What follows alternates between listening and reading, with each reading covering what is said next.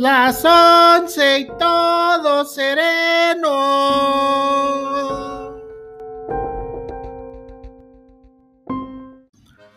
Hola, ¿qué tal, amigos? Agradecemos nuevamente contar con su presencia en este su podcast de las once y todo sereno.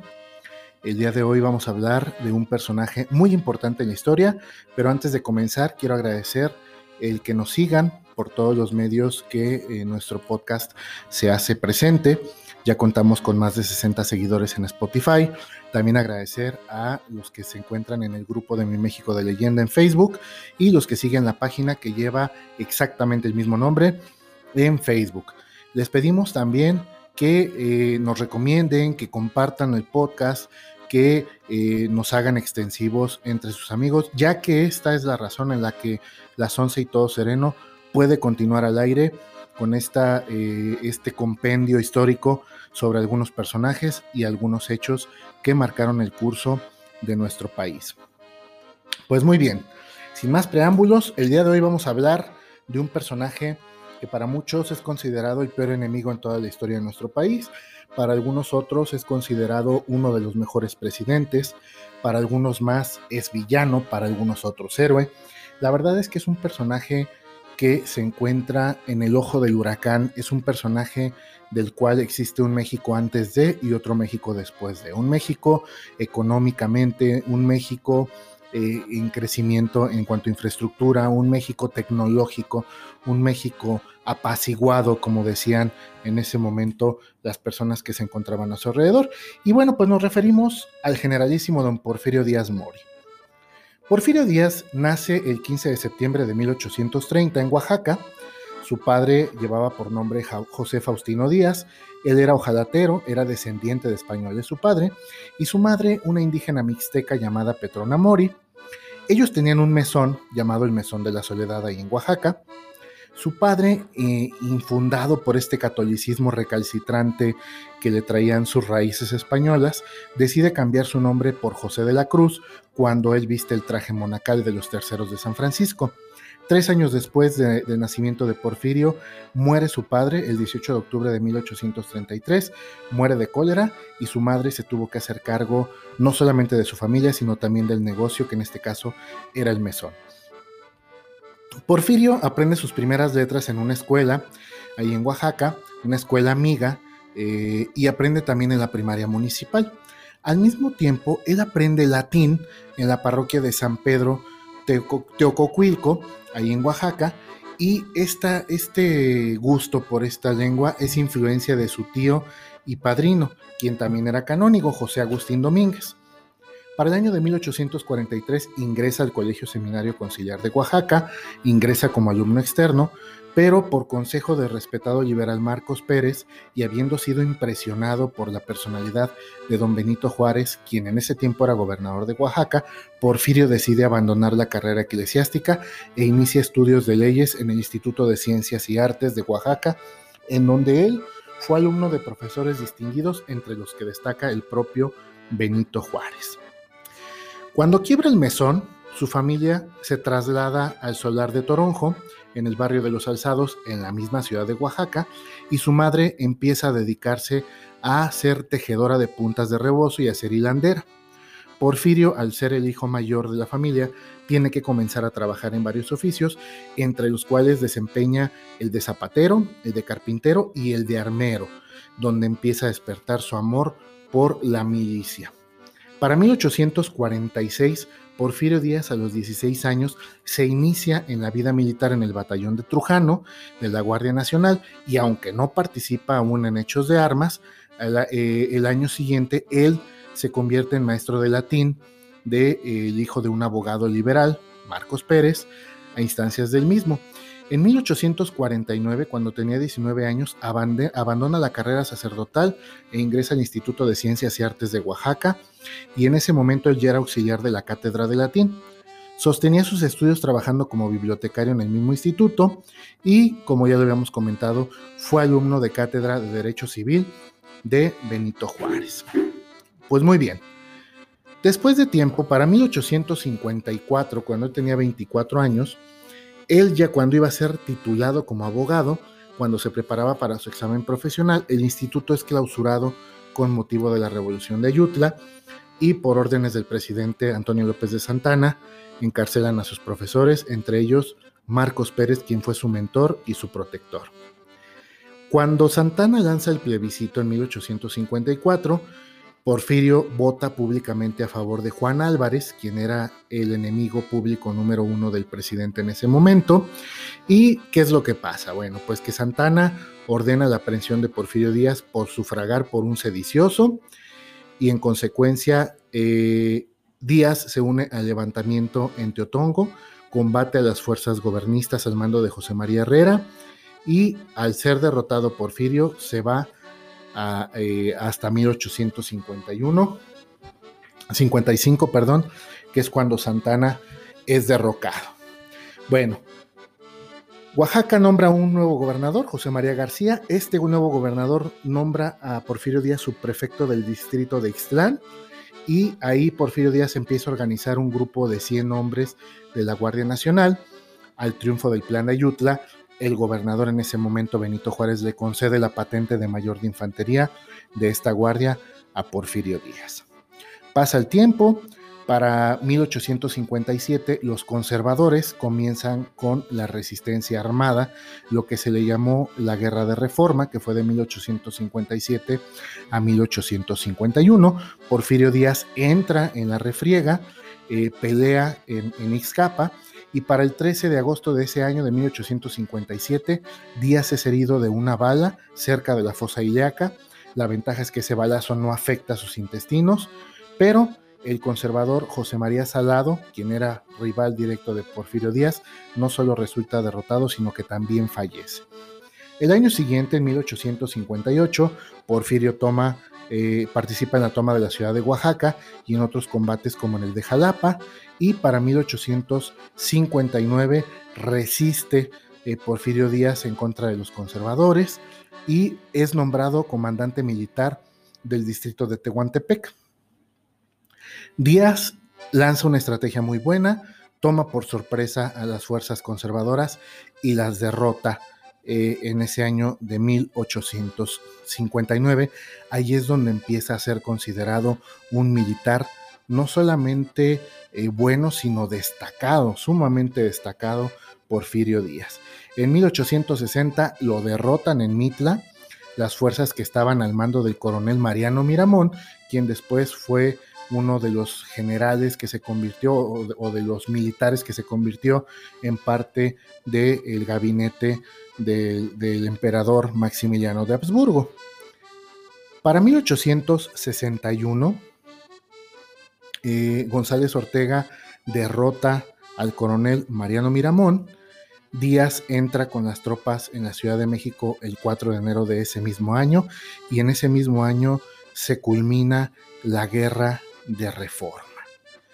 Porfirio Díaz en ese momento es electo diputado al segundo Congreso de la Unión y José López Portillo en su libro Elevación y Caída de Porfirio Díaz cuenta que cuando Díaz sube a la tribuna, intenta promos, eh, pronunciar su primer discurso, enmudece, irrumpe en llanto y abandona la misma apresuradamente. Nadie, nadie estaba eh, pues en sintonía de qué pasaba con Porfirio Díaz, un general tan racio, un militar de carrera, una persona con un hígado muy fuerte eh, ante las multitudes, por lo regular se corrompía, era una persona muy, muy...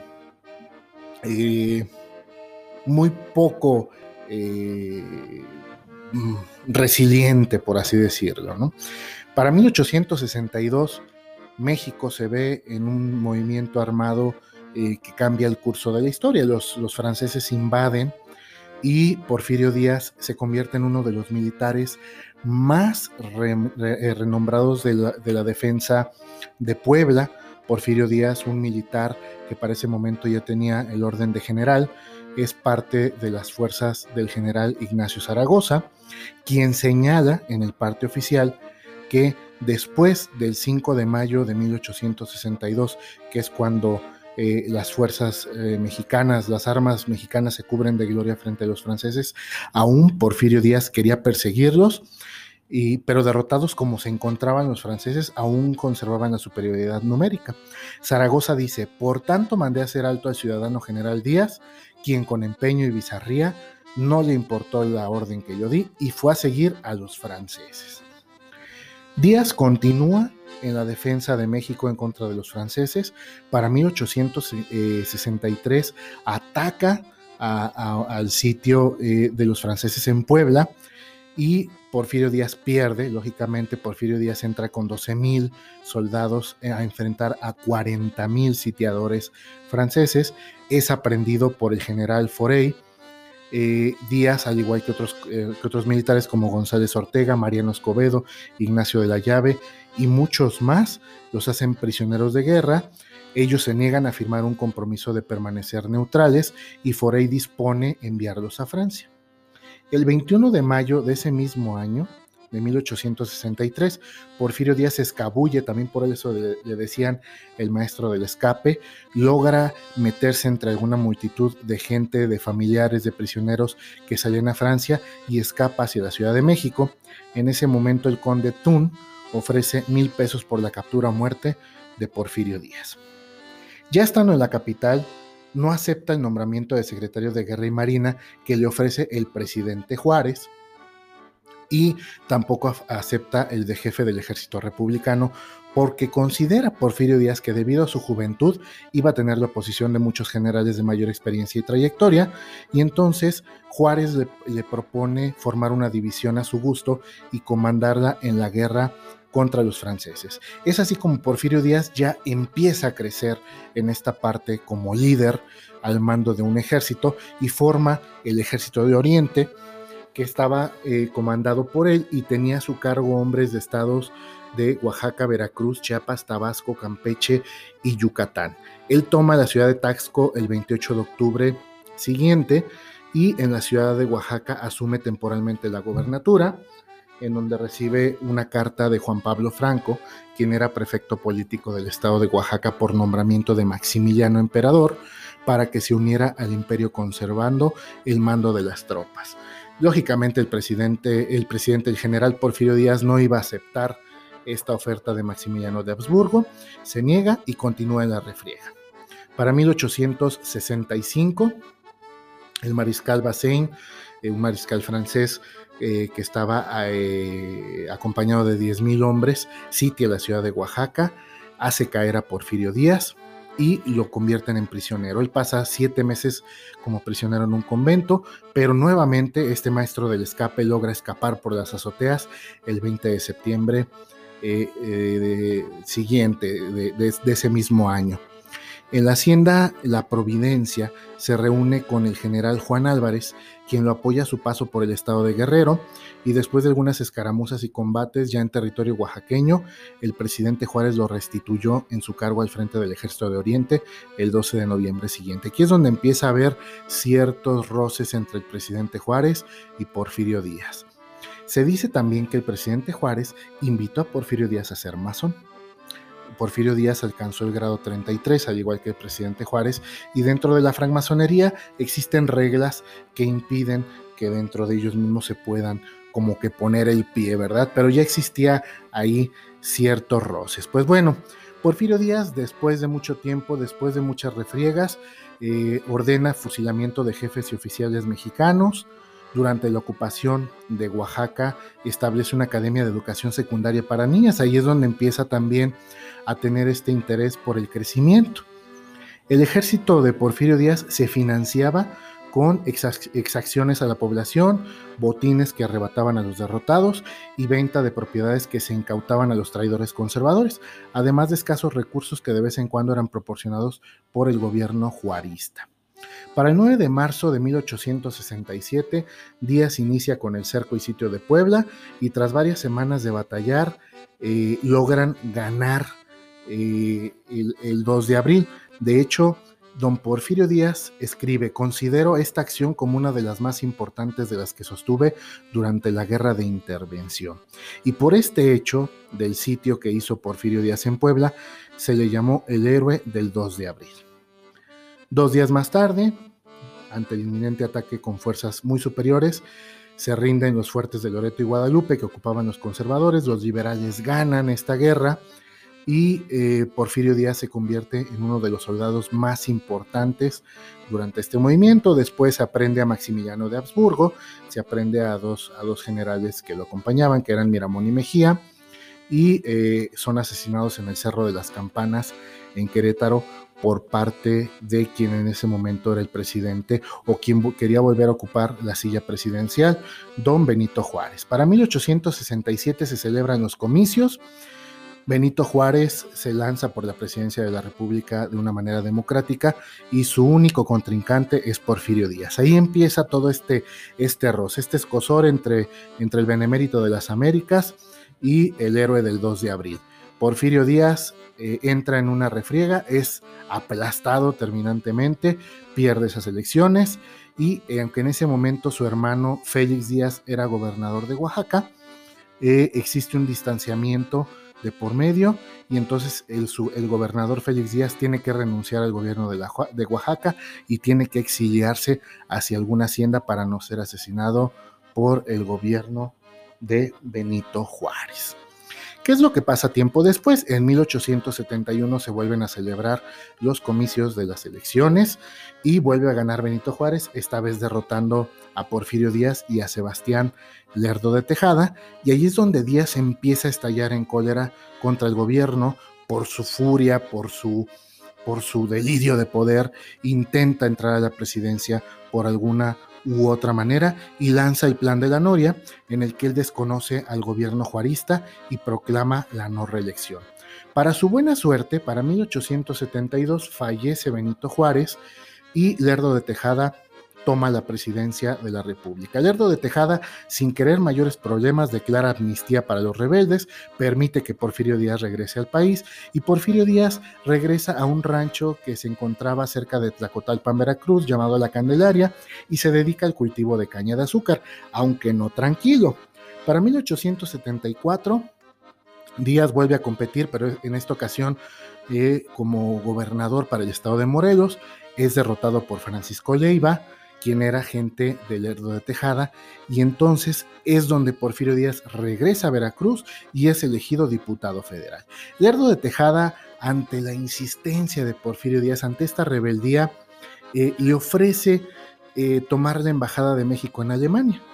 Para, para Lerdo de Tejada era lo más recomendable tener a uno de sus principales contrincantes fuera de la vida política del país y por eso le ofrece esta embajada. Porfirio Díaz se niega rotundamente a tomar esa embajada y para mil ochocientos setenta y cinco Porfirio lanza el Plan de Tuxtepec, donde nuevamente eh, vuelve a desconocer a este presidente Lerdo de Tejada.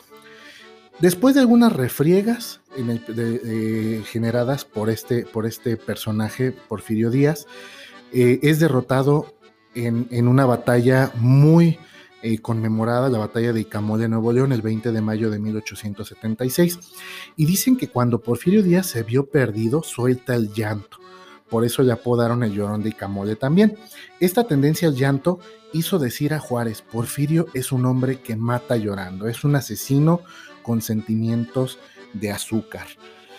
Porfirio Díaz, ¿qué hace para ese año? Para mil ochocientos setenta y seis se va a Nueva York, empieza a buscar recursos, empieza a buscar eh, gente que se halle con él, empieza a buscar militares, generales, eh, empieza a generar un ejército de golpe contra la gobernatura del presidente Lerdo de Tejada. Y para su buena suerte, en el año de mil ochocientos setenta y seis estalla una nueva revuelta contra el fraude electoral, pero esta vez no la encabeza él, la encabeza José María Iglesias, quien era presidente de la Suprema Corte de Justicia y donde José María Iglesias reclamaba el poder ejecutivo. Porfirio Díaz, al ver este movimiento, dicen que a río revuelto ganancia de pescadores, regresa a México y eh, se une a estas fuerzas Eh, de José María Iglesias y junto al general Manuel González, quien era por, apodado el Manco y quien era también su compadre, derrotan a las fuerzas lerdistas el veintiuno de noviembre del siguiente año. Bueno, pues el presidente Lerdo huye a Zihuatanejo, se embarca rumbo al extranjero y entonces Díaz ve consumado su plan maquiavélico de tomar la presidencia de la República. Para mil ochocientos setenta y siete, eh, Porfirio Díaz nombra a un presidente interino llamado Juan N. Méndez, y Juan N. Méndez realiza elecciones en las que gana Porfirio Díaz por una gran mayoría. Él protesta como presidente constitucional el cinco de mayo de mil ochocientos setenta y siete y desde ese momento hasta el veinticinco de mayo de mil novecientos once prácticamente ininterrumpidamente se convertiría en el presidente de, de, de la República. Andrés Manuel López Obrador, en un libro llamado El neoporfirismo, dice es, es esta frase: por la centralización del poder, el uso de la fuerza, el fraude electoral, el sometimiento de la prensa, la economía de élite, la mentalidad racista, el desprecio por los de abajo y otros asuntos de fondo, pero también por crear la parafernalia que envuelve el ejército de la política en México hasta nuestros días, es considerado Porfirio Díaz uno de los mayores tiranos. Pues bueno, la dictadura empieza en mil ochocientos setenta y siete y es llamada la Segunda Revolución Industrial. ¿Por qué? Pues porque produce el auge de la siderurgia, los ferrocarriles mexicanos, empieza la electrificación, empiezan esta, estas, eh, estos movimientos de eh, convenios con el extranjero, tratados de libre comercio, Eh, entre muchas otras cosas. Para mil ochocientos ochenta, Porfirio Díaz le deja la presidencia a su compadre el manco Manuel González y nuevamente en mil ochocientos ochenta y cuatro vuelve a quedar como presidente Porfirio Díaz, donde ya queda reelecto de manera indefinido, indefinida. Perdón. No solamente Porfirio Díaz consentía estas periódicas reelecciones, sino que también Porfirio Díaz lanza una mayoría en el Congreso, empieza a eh, generar esta, es, este, este grupo de personas que lo iban a apoyar, empieza a tener eh, convenios con la Iglesia Católica, empieza la corrupción, empieza a darles tierras, latifundios, empieza a callar a esas personas que se podían convertir en sus enemigos. Y de manera muy inteligente, él comienza con esta refriega de quien era su enemigo, asesinarlo, aprenderlo, eh, exiliarlo, y quien era su amigo, apremiarlo. Dentro de muchas otras cosas, eh, Porfirio Díaz implementa eh, un crecimiento sostenido muy fuerte. Acepta el pago de indemnizaciones por daños sufridos durante la rebelión, reconoce la deuda externa, da permiso a norteamericanos para adquirir bienes raíces en la frontera y se compromete a la pacificación de la misma. Para los años subsecuentes, la gente en el mundo lo veía como uno de los mejores presidentes, a pesar de que era un dictador. En, en continentes como Asia y Europa lo reconocían como uno de los mejores, incluso logra echarse a la bolsa a muchos mandatarios de Estados Unidos, logra echarse a la bolsa también a muchos empresarios. Durante su gobierno impone las tiendas de raya, las jornadas de sol a sol, esto propicia una baja considerable en el alcoholismo nacional y una alza del trabajo. ¿A qué se referían las jornadas de sol a sol? Que el trabajador empezaba a trabajar a las seis de la mañana y terminaba a las ocho de la noche. Eran brutales estas jornadas, pero eso generaba que las personas tuvieran más recursos, que las personas no buscaran alcoholizarse y que, que, que de alguna manera u otra se contuvieran incluso los crímenes. Empieza a despojar a indígenas de las tierras, a rurales, empieza a pasar estas tierras a los latifundistas y a los políticos que probablemente podían ser gente de su contra. Y bueno, para mil ochocientos noventa y cinco se logra el primer excedente en las finanzas públicas en la historia de México, y quienes son los, los, los artífices, aparte del presidente Porfirio Díaz, son el ministro de Hacienda, quien en ese momento era Matías Romero, y continúa con esto José Yves Limantour. Durante el largo mandato se realizan obras importantes, como ya le habíamos comentado, veinte mil kilómetros de, de vías férreas.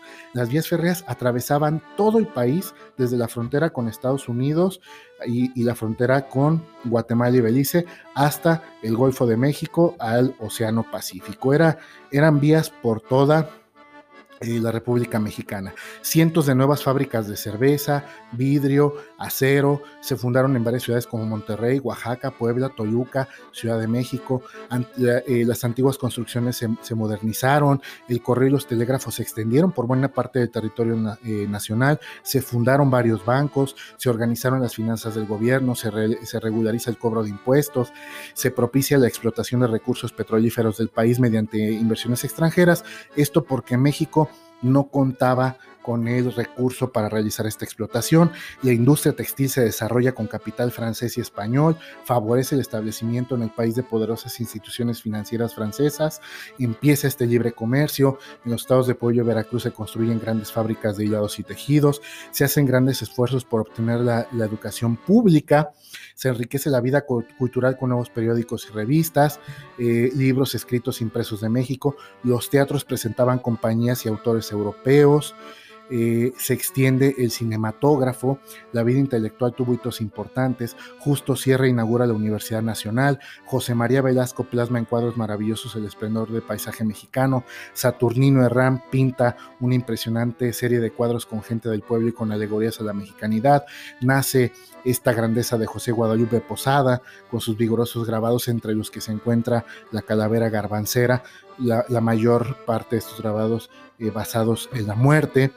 Tiene muchas obras reconocidas de infraestructura, como la Calzada de Reforma, el Paseo Montejo, el Centro Histórico, parte del Kiosco de Coyoacán. Eh, manda a hacer varios, varios monumentos, como el Ángel de la Independencia, el Museo Nacional de Arte. Comienza la construcción del Palacio de Bellas Artes, el Bosque de Chapultepec, el Monumento a la Revolución, el Palacio de Lecumberri, el Hemiciclo a Juárez, el Palacio Postal, el Manicomio de la Castañeda, entre muchas otras cosas más. Se empieza a lanzar la primera oposición ya durante su mandato. Eh, ocurre con la aparición de Regeneración, que era un periódico publicado por Ricardo Flores Magón, las huelgas obreras de Cananea en mil novecientos siete y de Río Blanco, eh, de mil novecientos seis en Cananea y Río Blanco en mil novecientos siete, culminan con una sangrienta represión, pero se convierten en presagios de la debacle de este presidente. Para mil novecientos ocho, Porfirio Díaz, en una entrevista con el periodista norteamericano James Krillman, en el cual afirma que México ya estaba preparado para tener elecciones libres, anuncia que iba a entrar en una contienda, y uno de los líderes que fue a atacar a Porfirio Díaz y quien se convirtió a final de cuentas en el precursor de esta revolución, Francisco I. Madero, quien tenía una, un largo recorrido en la parte académica, funda el partido antirreeleccionista, se postula como candidato y bueno, él busca eh, regresar a México la vida del sufragio efectivo no reelección. Porfirio Díaz detiene en Monterrey y encarcela en San Luis Potosí a Francisco I. Madero al verse ante la inminente noticia de que iba a ser eh, atacado. Sin embargo, bueno, pues se escapa Francisco I. Madero, escapa a Estados Unidos, promulga el Plan de San Luis. En ese documento, Madero denuncia las elecciones Eh, chuecas y desconoce a don Porfirio Díaz como presidente. Se empiezan a realizar los primeros despojos y el veinte de noviembre de mil novecientos diez se levanta en armas, empieza la Revolución Mexicana. Para el siguiente año, en mil novecientos once, el veinticinco de mayo, Porfirio Díaz reconoce el gobierno de Madero, se firma la paz entre los gobiernos y eh, Porfirio Díaz se exilia a bordo del buque Ipiranga, quien lo llevaría para Francia. Eh, el veinticinco de mayo de mil novecientos once fue cuando, cuando se da por terminado esta dictadura y en mil novecientos quince fallece Porfirio Díaz. Dentro de muchas cosas de lo negro, ya estamos prácticamente llegando al final, pero vamos a dedicar estos dos minutos para ver lo negro de Porfirio Díaz. Bueno, el quince de septiembre se da el grito de independencia porque se celebraba su cumpleaños de él. Durante su mandato, uno de cada dos niños menores a, a un año moría, el ochenta por ciento de la población era analfabeta, y también hay que tomar en cuenta que su yerno, quien llevaba por nombre José Ignacio Mariano Santiago Joaquín Francisco de la Torre y Mier, eh, quien era homosexual, empresario hacendado, se dice que tuvo un romance con Emiliano Zapata, fue el causante de esta frase de los cuarenta y uno. El periódico La Hoja Suelta, que se publica en mil novecientos uno, habla de un baile donde hubo cuarenta y dos personas, eran cuarenta y dos, de los cuales veintiuno estaban vestidos de mujeres, veintiuno de hombres, eran homosexuales en la colonia Tabacalera. Eh, Porfirio Díaz ordena que el periódico se dé de baja porque el número cuarenta y dos era su yerno y pues bueno, Eh, dentro de las cosas que también le apasionaban más era escalar las pirámides de Teotihuacán. Él recibe el prim, uno de los primeros fonógrafos producidos por el inventor eh, Tomás Alva Edison. De hecho, ustedes pueden escuchar en YouTube eh, la, una grabación en donde él agradece a, Toma, a Tomás Alva Edison. Fue aficionado a los juegos de billar. Ingresa, como les comentaba, al grupo masón en donde pertenecía Benito Juárez como grado treinta y tres y eh, se convierte también en grado treinta y tres. Hay muchas cosas que se pueden hablar de Porfirio Díaz, hay muchas historias detrás de este gran mandatario, de este personaje tan histórico, pero al final de cuentas la última palabra la tienen ustedes. Esto fue un breviario, una pequeña biografía que a, a pesar de todo permanece algo completa sobre la vida, la historia y la muerte de don Porfirio Díaz. Nos vemos en el próximo o nos escuchamos en el próximo capítulo y que tengan un excelente día. Gracias por estar aquí.